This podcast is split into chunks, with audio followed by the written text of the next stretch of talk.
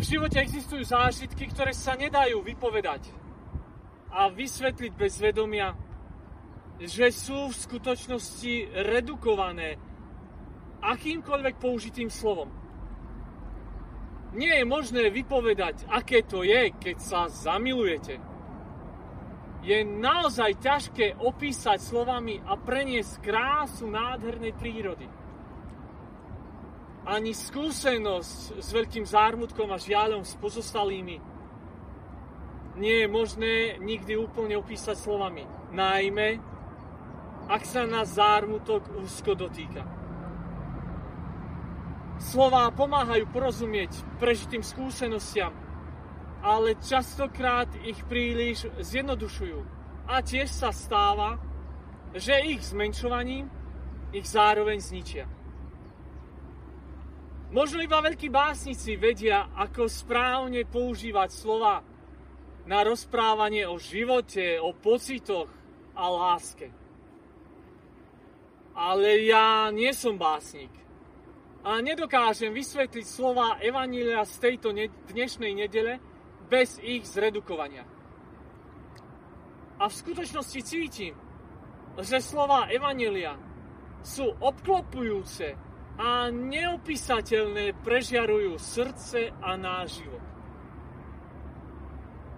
Nechajme sa zahaliť týmito Ježišovými slovami, z 15. kapitoly Evanelia svätého Jána, ktoré predstavujú majstra, ktorý hovorí ku mne, k nám.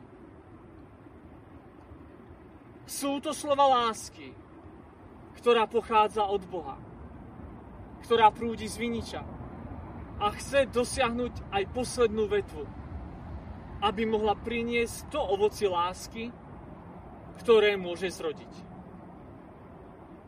Keď znovu čítam Ježišove slova, ktoré v tejto pasáži uvádza evangelista a učeník Ján, cítim, že láska smeruje hlavne od Boha k človeku, ku mne, k nám. A nie naopak. Ako mňa miluje Otec, tak ja milujem vás. Ostaňte v mojej láske, aby vo vás bola moja radosť a aby vaša radosť bola úplná. Toto je moje prikázanie. Aby ste sa milovali navzájom, ako som ja miloval vás. Tieto Kristové slova zaznievajú ako hlboký duchovný dar, ktorý chce dať život všetkému, čím som. Myseľ, srdce, činy, vzťahy. Je to prúd lásky, vďaka ktorému zliadnem otvorené nebo. Naozaj v tých chvíľach, keď sa cítim sám, alebo keď ma život podrobí skúškam. A kedy som v pokúšení myslieť si, že vo mne a mimo mňa prevláda len zlo.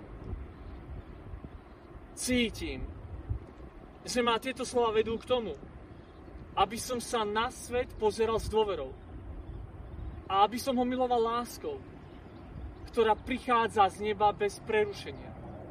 Cítim, že ma tieto slova priam vyzývajú, aby som neutekal z reality a histórie môjho života, ale aby som mu čelil s takou dôverou, akú má aj Boh a ktorú do mňa sám vložil. Otec miluje ľudstvo a dáva to najavo tým, že posiela syna Ježiša, ktorý sa vklada do rúk, do náručia ľudí, ktorých nazýva priateľmi a nikdy s nimi nezaobchádza ako so sluhami či s otrokmi. A ja chcem mať túto dôveru. A tento kladný pohľad a prekonať logiku, ktorá často vedie ľudí k tomu, aby si navzájom iba slúžili, ale cítiť a vnímať svojho blížneho ako priateľa, ako sestru, ako brata, za ktorého by som dal svoj život tak, ako to urobil Ježiš. Zdá sa to neuveriteľné. Ale Ježišové slova dnešného Evanília naznačujú môjmu srdcu, aby som nedával Boha na prvé miesto, ale aby som dal na prvé miesto človeka v mojom konkrétnom záväzku lásky. Ak je niekedy dobré, že zhľadám k nebesám a myslím na Boha, tak je rovnako dôležité, aby sme sklopili pohľad na človeka a neprestali milovať rovnako, ako to robí Otec. Láskou, ktorá do mňa zostúpila z hora. Tak, ako keď prináša ovocie, že som šťastný z toho, že milujem. A že som zároveň šťastný a cítim, že som aj ja milovaný. 僕は